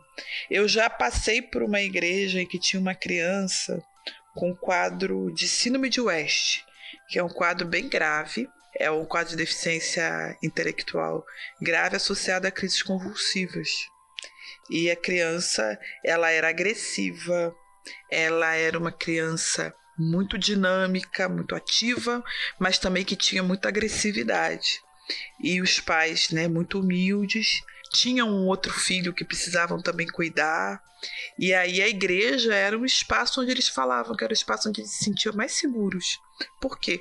Porque quando chegavam lá na igreja, sempre tinha alguém que se dispunha a cuidar do filho, né? Mesmo o filho apresentando esse perfil. E interessante que o Ministério Infantil teve que direcionar uma, duas pessoas todas as reuniões só para ficar com esse rapaz, com esse menino, que foi crescendo e se tornou um rapaz depois. Mas a igreja se dispôs a abraçar, inclusive abrindo mão do próprio conforto. A gente precisa muitas vezes lembrar que isso também é amar essa família, né? Cuidar dessa família. Essa mãe ela vivia a semana inteira cuidando do menino e cuidando da sua casa, cuidando dos seus afazeres. E o pai era vendedor ambulante, saía de casa de madrugada, voltava tarde da noite. E aí o que que acontecia? Quando chegava na igreja, ela falava que era o local onde ela respirava. Era o local onde ela sentia que ela tinha, né, algum tipo de conforto ali. Então nós precisamos resgatar esse essa vocação, sabe, da igreja como ponto de socorro para as pessoas. Eu achei também muito legal o áudio da Mariana também nesse sentido. Então, você, né, que é líder na igreja, ou que é mesmo, às vezes é apenas membro, né, mas você identificou que tem pais, né, com necessidades específicas. É, o Ministério Infantil está acolhendo esses pais? Não está acolhendo? Por quê? Né? E tentar mudar essa realidade. É, muitas vezes o bebezinho né, tá chorando ali no culto e a mãe está tentando acalmar.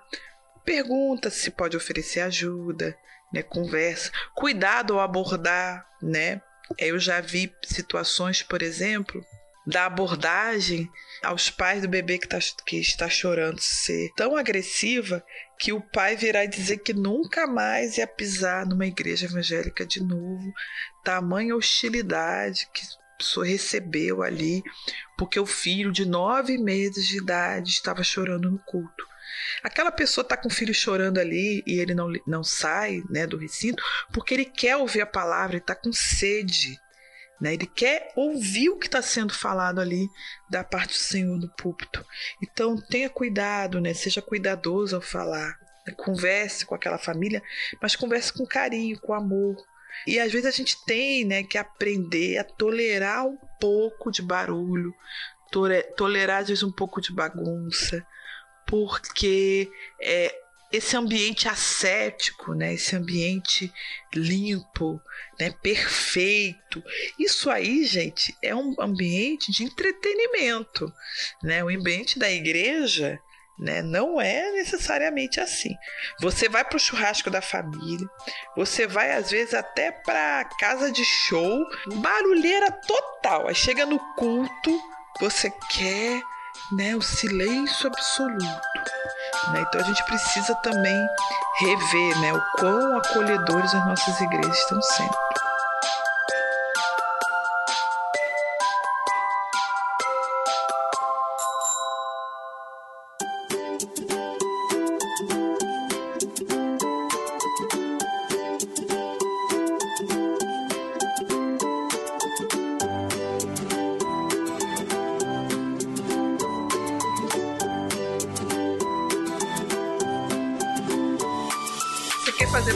Observação sobre o tema, Jéssica? Eu acho que a gente tem aí uma conversa já bem longa, tem muita coisa para falar ainda, mas a gente também tem que começar a caminhar para o nosso final aí.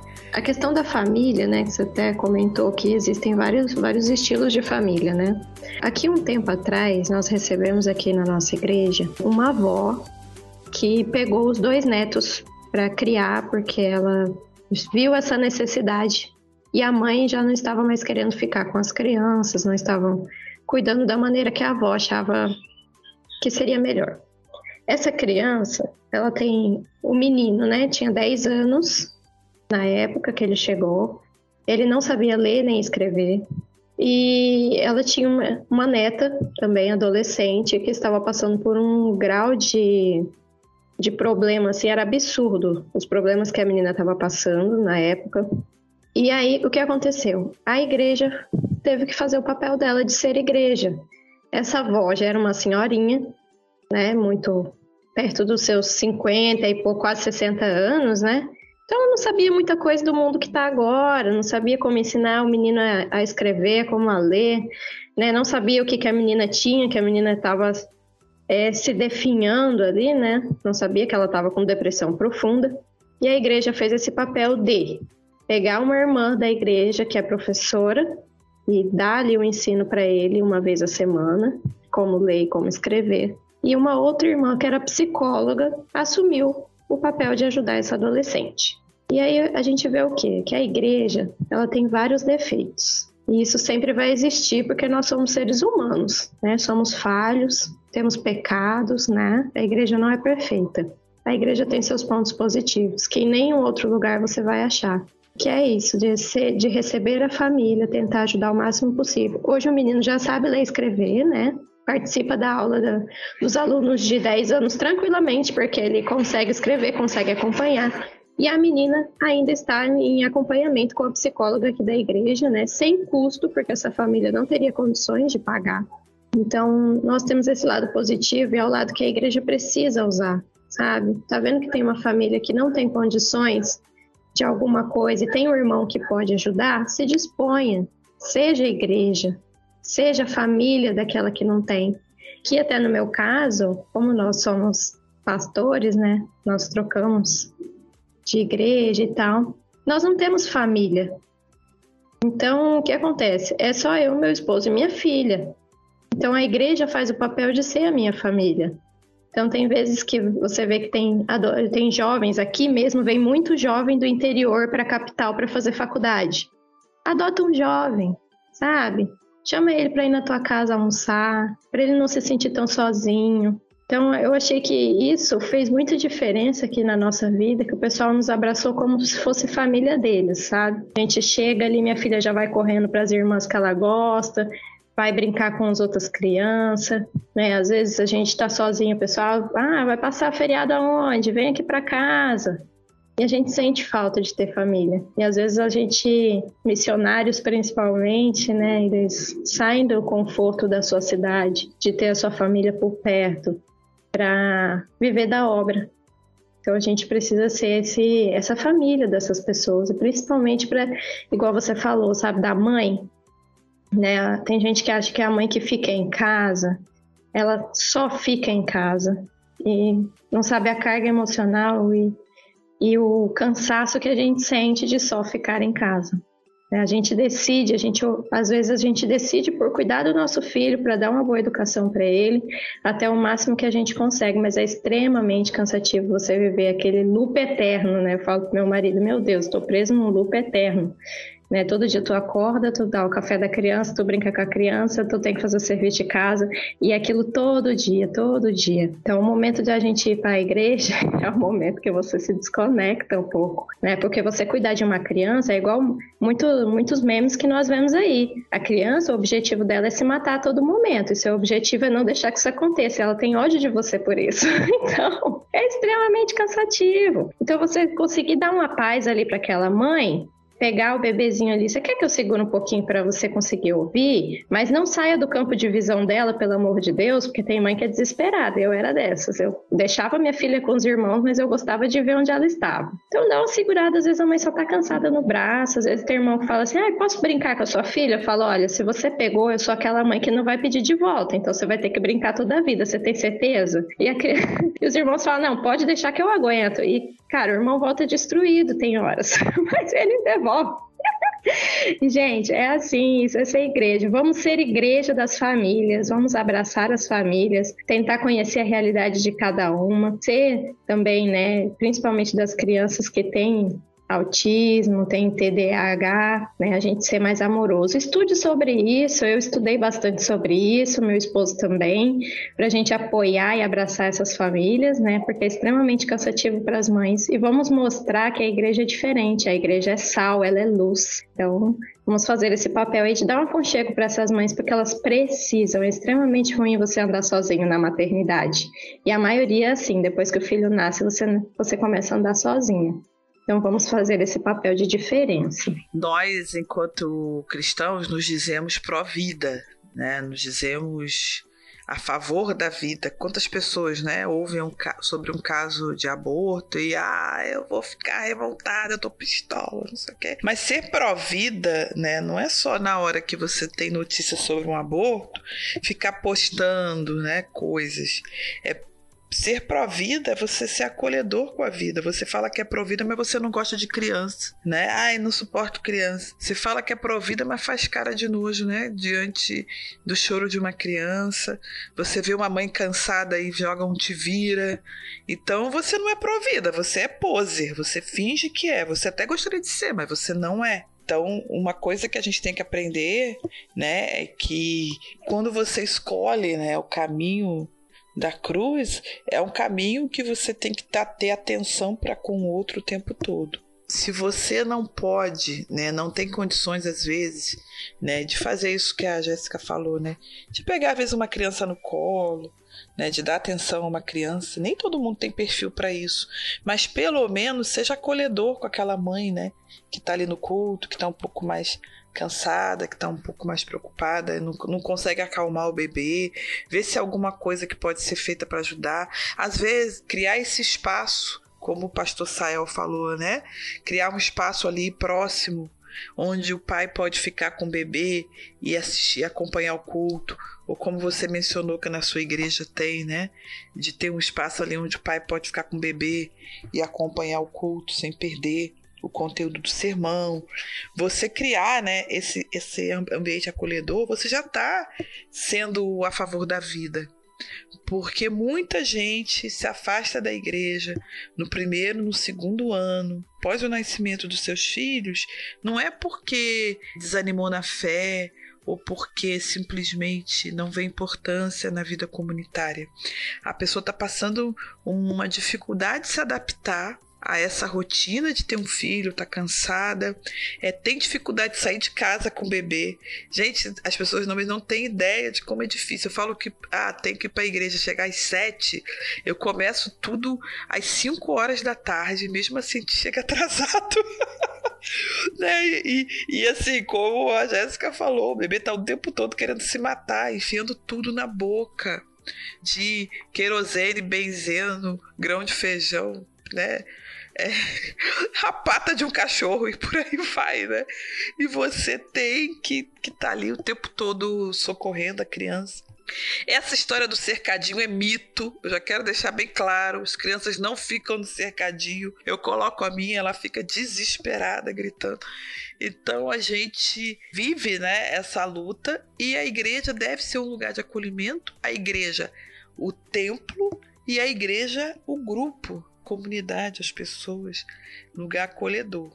E sim, você precisa incluir os seus filhos e os filhos dos seus irmãos no projeto que você tem de igreja. Eles não podem ficar à margem.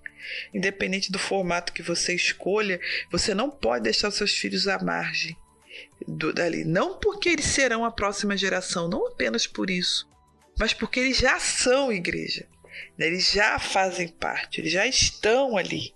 E você precisa lembrar que eles são, sim, parte aí do projeto de evangelho que a sua igreja tem.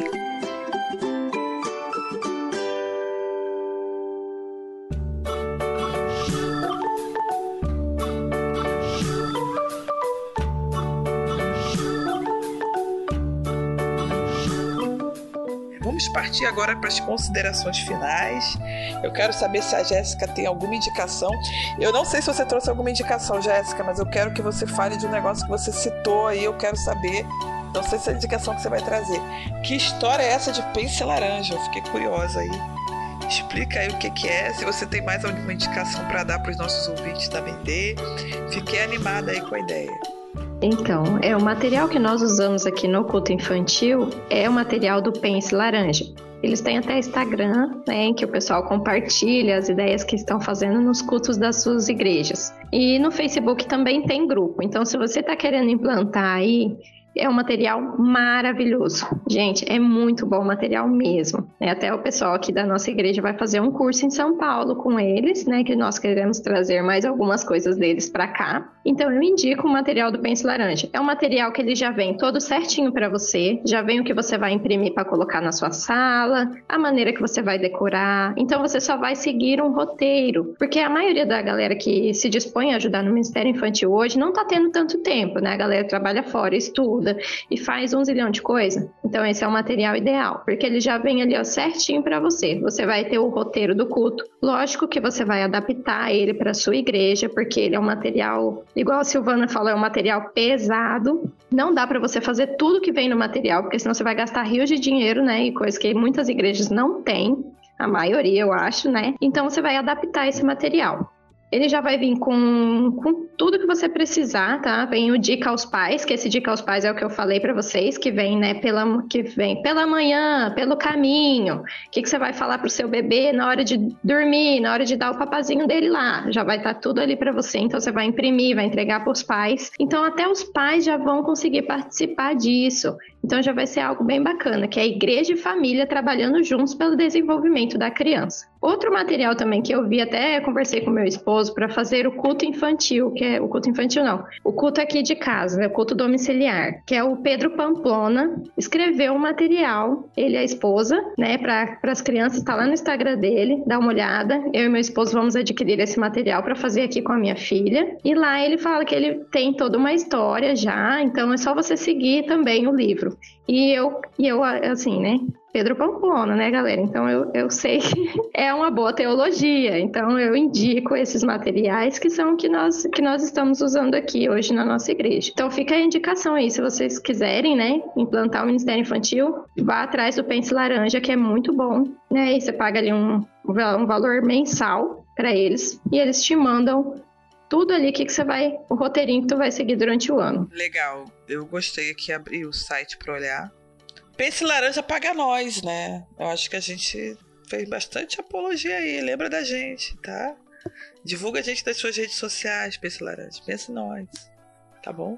Eu quero deixar uma indicação também, que também é relativa a culto domiciliar, mas eu acho que pode a igreja usar como estratégia, quem sabe, até usar, né, com seus filhos no, no culto, né, no culto dominical e levando, que é o devocional da árvore de Jesus para o Natal. Nós estamos aí daqui a pouco, né, começando o período do Advento, né, para quem segue calendário litúrgico, aí são as quatro semanas antes do Natal. E tem um material de liturgia que foi traduzido do inglês. Eu já usei lá em casa, que é o Árvore de Jesus, Jesus Tree que é bem legalzinho. Ele tem umas figurinhas que você vai pendurando na árvore de Natal. E você faz todo dia um devocional, e é um devocional que é para adultos e crianças. E aí você lê uma passagem da escritura, você coloca a figurinha ali e tem uma história bíblica relacionada àquela passagem que vai desde o, a criação até a chegada de Jesus, né, a sua glorificação. Então é muito bom para você repassar o plano de salvação com as crianças, é muito bom para repassar os princípios bíblicos e aí todo dia você vai colocar uma figurinha na árvore. Eu acho muito legal, né? A ideia é que todo ano ele seja feito com as crianças. Eu acho uma coisa legal para quem está procurando a devocional e assim penso eu, né? Eu não vejo o formato assim, mas as igrejas até podem incentivar a membresia a usar. Então eu vou colocar os links aqui no post, tá? Enquanto isso, o Pense Laranja vai ser tocado pelo Senhor para ajudar nós aí, né? Espero, gente, que o nosso bate-papo aqui tenha sido proveitoso para quem está ouvindo. Gostei muito aí da sua presença, Jéssica. Já esteve com a gente no, no Artesania sobre sobrecarga no lar, né? Falando um pouco lá no nosso bate-papo nas BT Ladies. Espero ter você aí de novo. A gente tem muita coisa para falar, Jéssica. Esposa de pastor, acho que é uma coisa que a gente já deveria falar. Tem muita coisa que a gente tem que falar sobre esposas de pastor. E por aí vai. Mas é uma benção ter você aqui tá? Espero ter você mais vezes, espero que o pessoal tenha aproveitado. E se você, gente, que tá ouvindo aí, pessoal, galera, pessoas que estão ouvindo a gente aqui no podcast, você tem alguma dúvida, se você discorda de alguma coisa que a gente falou, se você acha que esse assunto poderia ser aprofundado mais em algum ponto, deixe seu comentário, tanto aqui no post quanto no nosso grupo no Telegram. Deixe o seu comentário, fale sobre o que você achou, porque isso é muito legal, enriquece a discussão e quem sabe, né, se você fizer às vezes um contraponto tudo mais, isso até motive a gravação de um novo episódio sobre o tema. Obrigada, Silvana, pelo convite. Eu acho que esse é um assunto muito importante, é um assunto que precisa ser lembrado, né? né? Eu peço a Deus que ele toque no coração dos irmãos das igrejas para que se candidatem a ajudar o Ministério Infantil, que é o Ministério Infantil é um ministério que precisa se sua igreja é uma igreja pequena, se sua igreja é uma igreja grande, sempre vão estar precisando de voluntários no Ministério Infantil. Deixa Deus tocar no seu coração, deixa Ele te, te guiar. Talvez você fale, ah, mas eu não levo jeito com criança. Eu também já pensei isso, eu já pensei que eu não levava jeito com criança. E depois que eu me tornei mãe, eu vi a necessidade que o Ministério Infantil realmente tem. Então, se você puder doar seu tempo né? Nem que seja ali num, pelo menos em um culto da sua igreja, já vai abençoar a vida de outros irmãos que vão, vão poder estar ouvindo a palavra de Deus. Então é isso mesmo, eu fiquei muito feliz pelo convite, porque é o ministério que eu sou, eu estou apaixonada no momento, né? Então eu fico muito feliz de poder falar um pouco mais disso. Muito obrigada pelo convite. O pessoal pensa que toda mãe tem jeito com criança, né? Iludidos. Muito bom, pessoal. Olha, uma benção. Até a próxima. Obrigada aí, Jéssica, mais uma vez. E fiquem com Deus, fiquem com Jesus, Espírito Santo, toda a Trindade. Amém. Bye, bye.